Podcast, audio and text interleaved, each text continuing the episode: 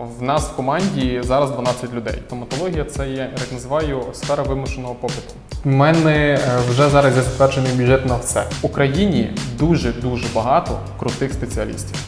Без системи не існує довготривалого бізнесу. По приміщенню мені війшло 650 тисяч доларів. Так, так, вам не здалося. Це сучасна стоматологічна клініка в центрі Праги. Підприємець, який пройшов шлях від маленького кабінету та кредиту до клініки преміум рівня з обігом більше півмільйона доларів.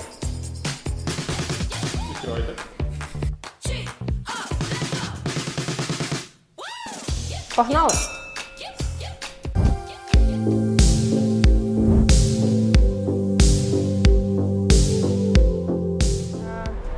Ласка, з чого все починалося?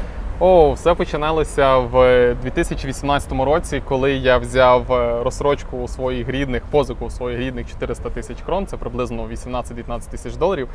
Е, Після чого взяв в розсрочку ще сам кабінет. Тобто ця позика вона була тільки як перший внесок.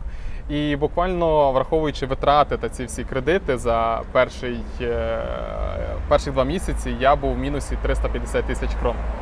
Це було дуже стресово, тому що я навіть боявся, я нормально не міг спати, я боявся проснутися зранку через те, що це все треба було вирішувати.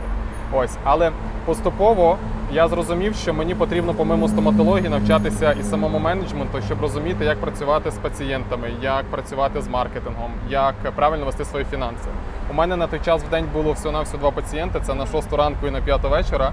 Але маленькими кроками я власне збільшував собі і базу пацієнтів, і вже буквально до року часу взяв е, лікаря з асистентом, які е, допомагали мені на, на перших порах. Вони, до речі, до сих зі мною працюють. Це якби така основа моєї команди.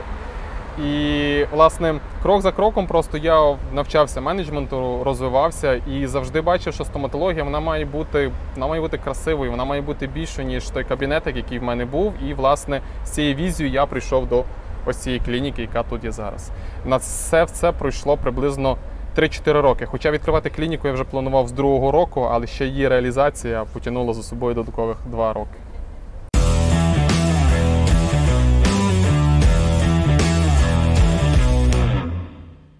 А які особливості відкриття медичного бізнесу? Медичний бізнес. Конкретно, що стосується, наприклад, візьмемо стоматології, стоматологія це є, я так називаю, сфера вимушеного попиту. Ти йдеш в стоматології не тоді, коли ти хочеш, думаєш, що мені зробити там наступного тижня, піду до стоматолога.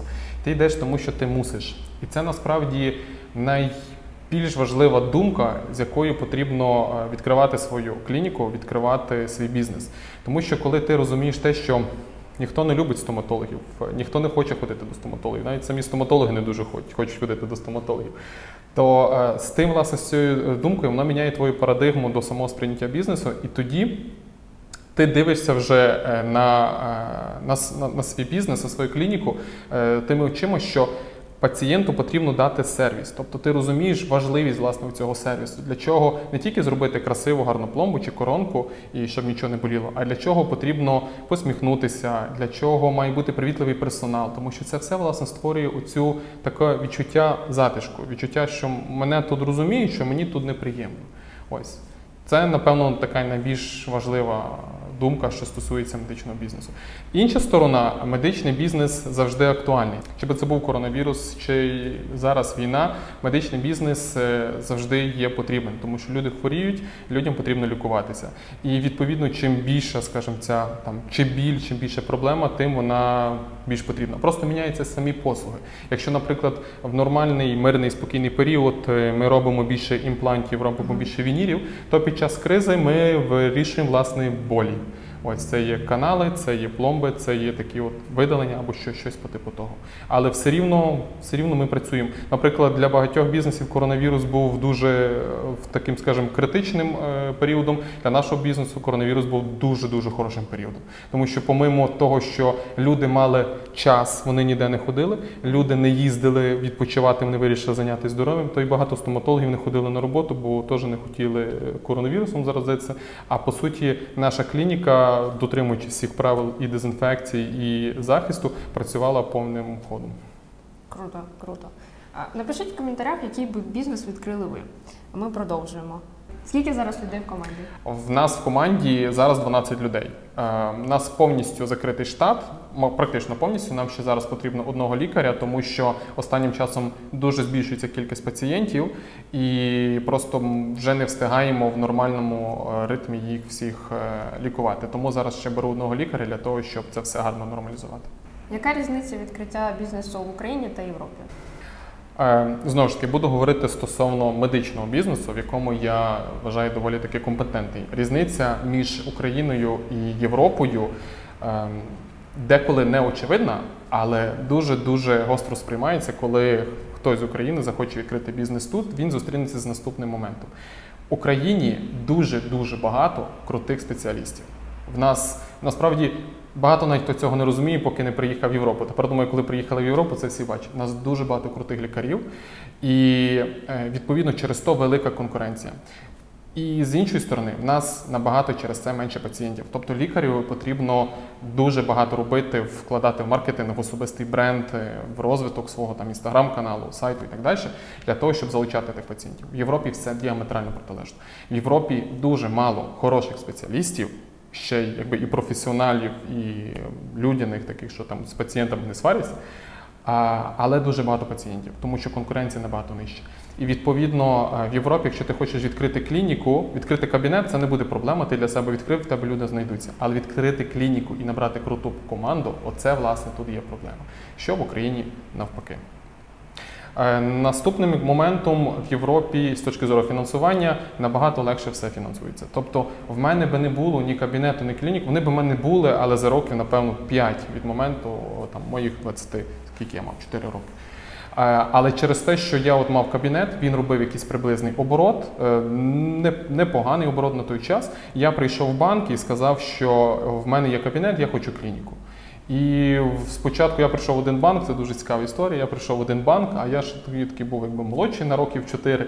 Е, І сидять два банкіри дорослих, і вони кажуть, скільки вам треба? Я кажу, мені треба 12 мільйонів. Отак приблизно вони зробили. Побачили, що я серйозно, дивлюся на них далі, і вони такі, ага, ну окей, давай дивитися.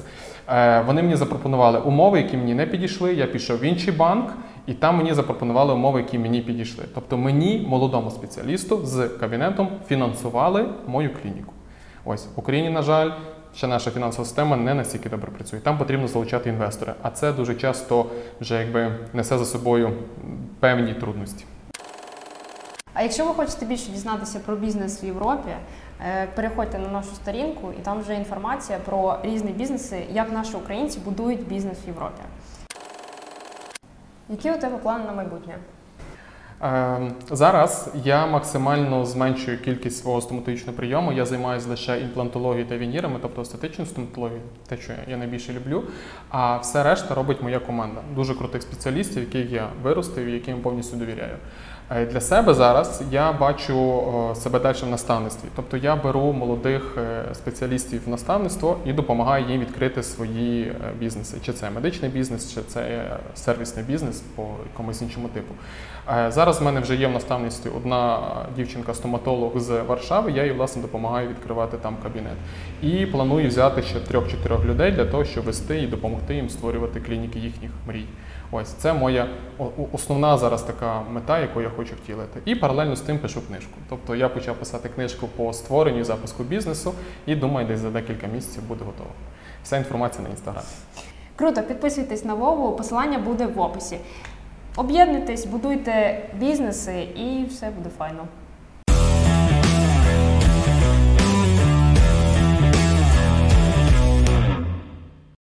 Скільки взагалі коштує таке приміщення? Якщо враховувати ремонт, меблі, обладнання, ну, практично якби все-все-все, то приміщення мені війшло 650 тисяч доларів. 650 тисяч доларів. Так. Круто. Е, скажи, будь ласка, скільки, сто... е, скільки коштують такі меблі? Ем, На меблях, до речі, можна було гарно зекономити, тому що в Чехії вони коштували е, півтора тисячі, півтора мільйони крон. Це я не знаю зараз скільки, 60 тисяч доларів приблизно. Але е, мені сказали про те, що іменно такі зробити ще й не вийде, тобто вони мали бути не рельєфні, а рівні. Тому я їх робив в Україні, і це вийшло 650 тисяч гривень. 650 тисяч гривень. Це втричі вийшло дешевше. Е, така вивіска, скільки коштує? Е, Вивіска біля, о, зараз не згадаю, щось 30, здається, 30 тисяч крон це коштувало. 30 тисяч крон це майже тисяча доларів. Вона це більше, ніж Більше, тисяча доларів. більше тисячі. Так, тут в ідеї було, що це має бути алюмінієвий лист, і сам алюміній він насправді дуже дуже дорогий. е, І я знайшов, що є ось такий якби матеріал, який імі... ну, якби зверху дуже тоненько алюмінія, а внизу щось інакше. І це трошки якби здешевило саму цю от лінію. Ну що, ходімо до найкоштовнішої частини клініки. Так, тому що насправді тут немає нічого важливого. Найважливіше це там, найдорожче це там. Ходіть. А якщо ви хочете дізнатися, яке обладнання коштує півтора мільйони, дивіться далі. Діло в тому, що е, в стоматології власне 80% самих витрат це є обладнання. І обладнання може бути дуже дуже різного спектру, як ціни, так і якості. В основу нашої клініки я з самого початку ставив три основних принципи: це є стерилізація. Це є сервіс і це є естетика. І власне за стерилізацію відповідають всі ці пристрої і ціна тих пристроїв. Тому що зараз ми знаходимося з вами в стерилізаційній кімнаті. І тут є такий пристрій, який називається термодезінфектор. Його в багатьох клініках нема, тому що його функціонал це почистити інструменти. Це зазвичай робить е, молодший персонал, асистенти. Але якщо вони втомлені, злі, десь спішать, чи не мають бажання, чи просто халтурять, то це суб'єктивний фактор, який може пошкодити пацієнту. Щоб цього не було, я стараюсь все повністю автоматизувати. І, власне, всю чистку інструментарію проводить оцей пристрій. А ціна його 15 тисяч доларів на хвилиночку. Тому без нього обійтись можна, але з ним набагато краще і якісніше. Тому що, як я і сказав в самому початку, стерилізація та інфекція це наш один з наших е, наріжних каменів клініки. Супер. Поїхали далі. А, скільки коштує оце? Це є мікроскоп Leica, вони мають одні з найкращу оптику в світі, і ціна приблизно 750 тисяч крон зараз. 750 тисяч. 30 тисяч доларів. 30 тисяч доларів. Воно нам дозволяє зуб бачити ось таким 40 разів більше. Давай, стоматологічне крісло, так? Стоматологічне крісло в нас каво. Це так би можна, так би мовити, можна сказати, Феррарі в світі стоматології. Е, його основна фішка, основний функціонал, який мені був важливий, це те, що він самоочищується кожного дня. Тобто кожен день в нас крісло як знову нове. І знову ж таки вертаємось до дезінфекції стерилізації, так як це для мене важливо, то тому власне обрав це крісло. Ціна його біля мільйона крон. Там щось 950 тисяч зараз якось так. За одне крісло. Це не крісло Вікторія. Окей. Крісло входить ця штука чи це окремо? Так, це все входить в крісло. Самі наконечники завжди йдуть окремо. Наконечники страшно дорогі. Для того, щоб він не грів зуб, щоб він працював дуже красиво, то наконечник один коштує приблизно півтора тисячі доларів, які зносяться за рік-півтора, в залежності від того, як працюється. Наконечники на кожне крісло має бути декілька, тому що вони змінюються після кожного пацієнта. Відповідно, щоб один там наконечник, що щось туди потрапить, не забруднювався, ми міняємо і даємо до стерилізації. Тут стоїть е, світло, яке не робить тінь. Тобто, коли ми працюємо, е, воно світить, і якщо поставити під це руку, то воно не затіняється. Тобто це спеціальне кріс- світло, яке дозволяє нам більше краще бачити. Круто, дуже, дуже тонко все придумано. Я бачила там прикольну таку штуку. Е, давай подивимося. Мені здається, що вона дуже коштовна, тому тримай слово. Так, це власне одна з найдорожчих деталей, які є в нас в клініці. Це є сканер інтраоральний. Е, Ми сьогодні вже не робимо жодних відбитків, нічого не запахаємо в рот, ніякою масою, що там люди дусяться. Сьогодні це все робиться сканером. Тобто таким, е, такою річчю це сканується буквально зубна дуга за декілька секунд до 25-30 секунд. І ми маємо готовий вже з відбиток. Відповідно, це все посилається пізніше до лабораторії через хмарку, і цифровим протоколом ми створюємо нову коронку за годину-півтора, чи вінір, чи, чи, чи коронку на імпланті. Ось. І ціна ось цього сканера, вона зараз е, знову ж таки біля мільйона крон, там виходить мільйон 150 чи 100.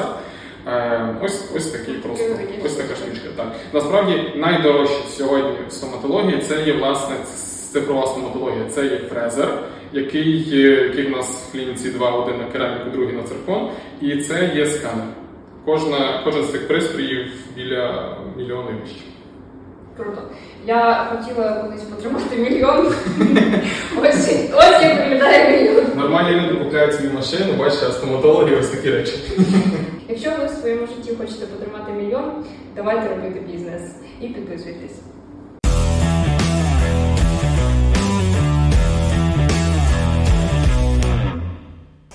Сьогодні ми запитаємо у власника стоматологічної клініки питання, які ви нам написали. Тож, поїхали. Ага, я обираю. Я читаю. Да. Рік створення вашої компанії. Почалося все в 2018 році, і я думав, що воно буде в 2019, а вийшло в 2021. Прикольно. Фільм, який рекомендуєш подивитись. О, о. Не рекомендую дивитися Гру престолів останній сезон, а фільм вам не скажу зараз так сходить. Ну давай, ще що подумаєш? Добре. Оберт компанії. Оберт компанії це оборот компанії. Да, да, да. Е, Оборот компанії складає приблизно е, 500 тисяч доларів в рік. Круто. Офігеть. Три помилки під час ведення бізнесу. Найосновніші помилки це не слідкувати за своїми витратами, за своїм бюджетом. Це прям номер один. Їх не записувати нормально і не вести від самого початку, або писати в зошит. Типу, це дуже погано. Ем, думати, що все чудово, і не вести жодну аналітику. Коли в тебе гарні часи, ти деколи не замітиш, що кількість, наприклад, клієнтів зменшується. Тобто це потрібно завжди вести. І мати е, на всяк випадок план Б. Тобто стався коронавірус, на який ніхто не очікував, сталася війна, на який ніхто не очікував. І відповідно до цього потрібно е, трошки якби мати хоча б якісь ресурси, щоб перші місяці бути на плаву, а не просто стикнутися з, з неминучим. А якщо хочете більше практичної інформації від е, діючих підприємців, е, зберігайте це відео, підписуйтесь, це е, обов'язково, а ми продовжуємо. Давай тепер я буду зачитувати. Давай. Ти обирай питання. Оп, Обрав одразу це. два. Три принципи по твоєму життю. Бути з людьми щирими і відкритими, нікого не підводити і старатись в житті утримувати баланс. Клас. Давай далі. Е, Твої перші гроші. Як ти їх заробив? Е, В мене мої перші гроші, які я зробив в Чехії, чи взагалі? Взагалі, Взагалі, слава Богу, не в Чехії. Е, Взагалі, я мав. Я створив свою, свій сайт по створенню атрибутів для мафії. Ігра така мафія. Я створив кар, створював карти, створював маски, зробив свій сайт і навчився трошки дизайну, і це сам малював і продавав. Круто. І скільки ти заробив?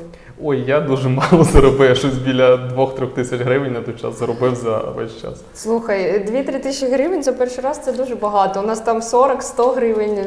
Прикольно. Ну, це за довгий період, я маю на увазі. Це за студентство десь за рік, тому там було і 100, і 200. Так. Окей, давай далі. О, ти так е, послідовно. Перша робота твоя. Перша моя робота, а, робота, я працював дентальним гігієністом тут в Празі. Хоча ні, перша робота це коли я працював асистентом, пізніше мене вже перевели на дентального гігієніста. І я був з лікарем, якому власне асистував. Тобто це такий якби шлях молодого стоматолога, який проходять всі поступово. Супер, давай далі. Е, ваші цінності в одній фразі. Баланс. Баланс у всьому, так? Да? Баланс у всьому. А, чому, е, чому у тебе все вийшло?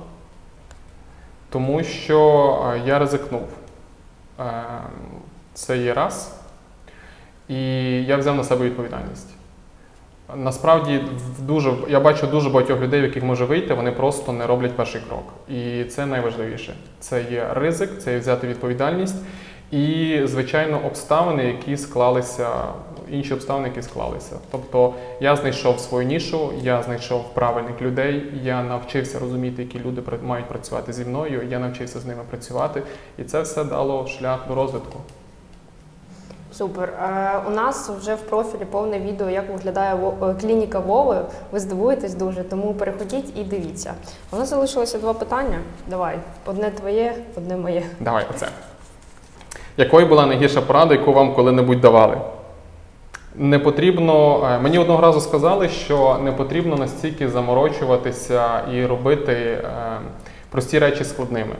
Типу, достатньо звичайної білих стін, і все рівно прийдуть пацієнти. І це також у багатьох людей працює. Але в моєму випадку це не так. Мені хочеться створювати круті проекти, які подобаються людям і які кожен день мене мотивують. Тому це погана порада, як на мене було. Клас. І останнє питання: без чого не існує бізнесу? без системи. Без системи не існує довготривалого бізнесу. Може існувати е, везіння, яке щолкнуло на півроку, на рік, наприклад, я не знаю, рукавичками закупились перед коронавірусом, масками закупились і вам повезло. Але ви не зробите з того бізнес, якщо там не буде системності. Стовідсотково, стовідсотково. Е, Зберігайте це відео, підписуйтесь і приходьте лікувати зуби. Дякую тобі велике. Будь ласка.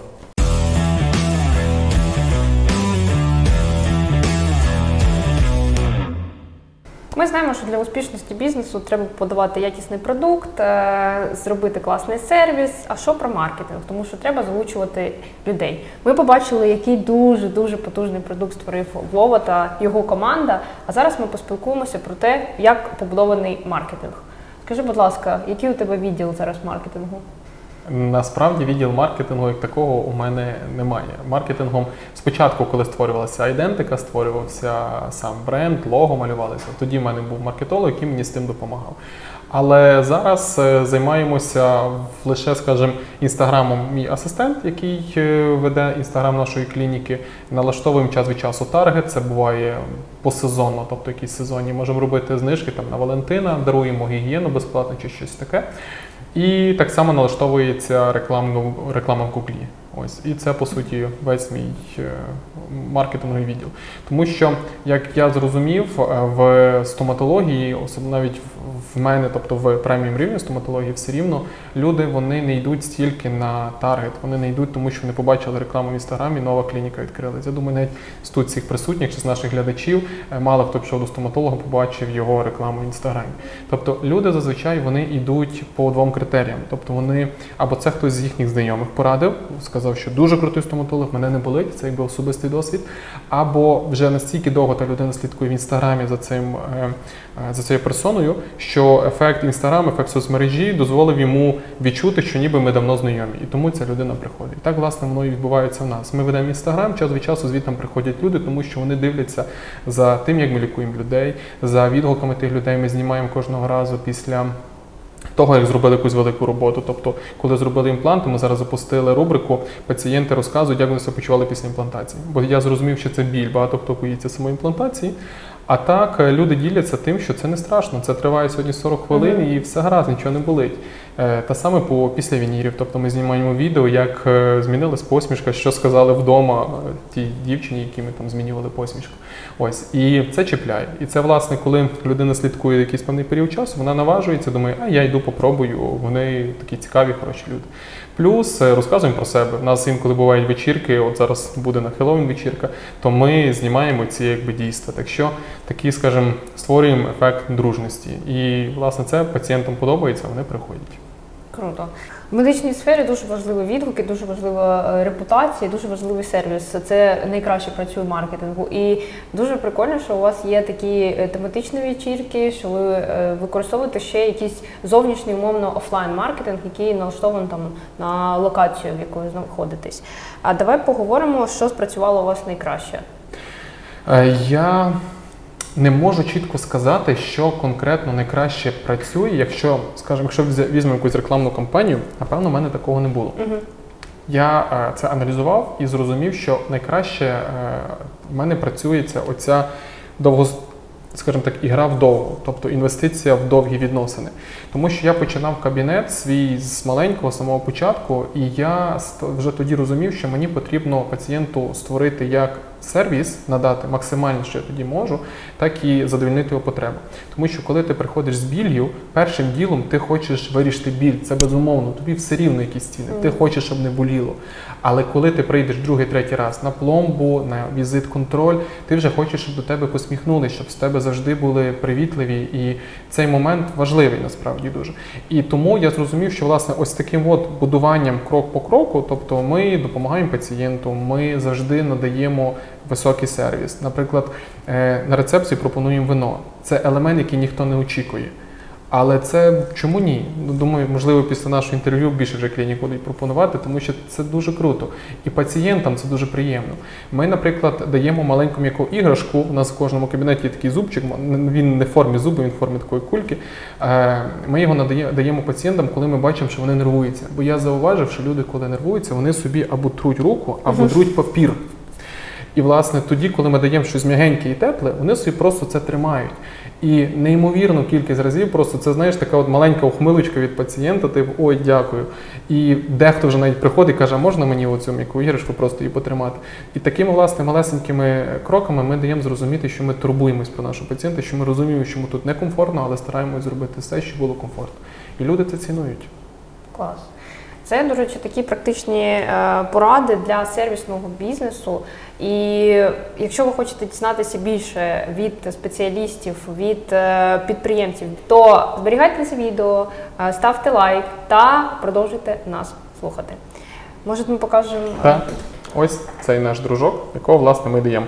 І ще зауважте, я дуже люблю деталі, тому що насправді завжди вся найкраща робота вона в деталях. Ось цей розове вушко до колір стіни і до кольору комп'ютера, який стоїть ось там. І в кожному кабінеті іншого кольору, власне, оця от іграшка. Дрібниці, але приємно. Е, Хто б міг подумати, така маленька річ, але приносить дуже багато користі на утримання клієнтів. Та взагалі тут е, я дивуюся, як е, люди будують бізнес такими маленькими важливими деталями, все для клієнтів і все для е, покупців. Е, скажи, будь ласка, чи є у тебе затверджений бюджет на маркетинг? У мене е, вже зараз є затверджений бюджет на все. Коли я починав писати в зошит свої витрати і не розумів, де пропадають гроші, я тоді зрозумів, що я щось роблю неправильно Ага. з фінансами. І знаєш, що зараз, коли спілкуюся з молодими підприємцями, то це біль номер один. Тобто багато хто просто не рахує свої витрати або записує це в зошит. Тому в мене є навіть затверджений бюджет на неочікувані витрати. Це я також зрозумів, що все рівно я все не прорахую, і я собі дозволяю там ставити певну суму. На маркетинг е, приблизно зараз в мене виходить небагато. На даному етапі це 10 тисяч крон в місяць, це 300 доларів в місяць. Мгм. всього. Тобто за рік це виходить приблизно е, скільки там виходить? 100 120 тисяч крон. Це є біля 5-4 тисяч доларів. Мгм. Ось це є мій річний бюджет. Е, якщо в нам в період, період запуску самої клініки було набагато більше, тому що ми вливали багато в таргет, але з війною приїхало багато наших українців. І е, в результаті це якби також дало нам гарний поштовх е, набрати і сюди сво- своїх клієнтів, своїх пацієнтів. Тому зараз вже набагато менший е, бюджет на рекламу. А хто ваша цільова аудиторія? Це більше чеськомовна чи україномовна? До війни е, 90% пацієнтів у мене були чехи. Угу. Навіть не так, 80 пацієнтів у мене були чехи, тому що ще багато приїжджало за кордоном з Англії, Швейцарії, з. Америки. В нас приїжджають пацієнти час від часу лікуватись. Зазвичай на тиждень це зробити і поїхати. Е, Після війни колосально змінився баланс, тобто це приблизно 40% зараз в нас українців, 60% чехів. Е, найпопулярніша послуга. Дентальна гігієна тоді, мабуть, Угу. Найпопуля... Найпопулярніше те, що робиться найчастіше, це дентальна гігієна. Е, найбільш, е, які ми, скажімо, найкраще, це є вініри, це є зміна посмішки. Але і вона проходить крізь дентальну гігієну. Тому дентальна гігієна це, це все. Дякую тобі велике, що поділився тонкощами маркетингу в медичному бізнесі. Будь ласка, дякую вам за такий цікавий формат. І я стараюся в інстаграмі дуже часто розказувати про те, як будувати бізнес, як власне зробив його я, і про свою історію. Так що також підписуйтесь, там буде багато чого цікавого. Підписуйтесь.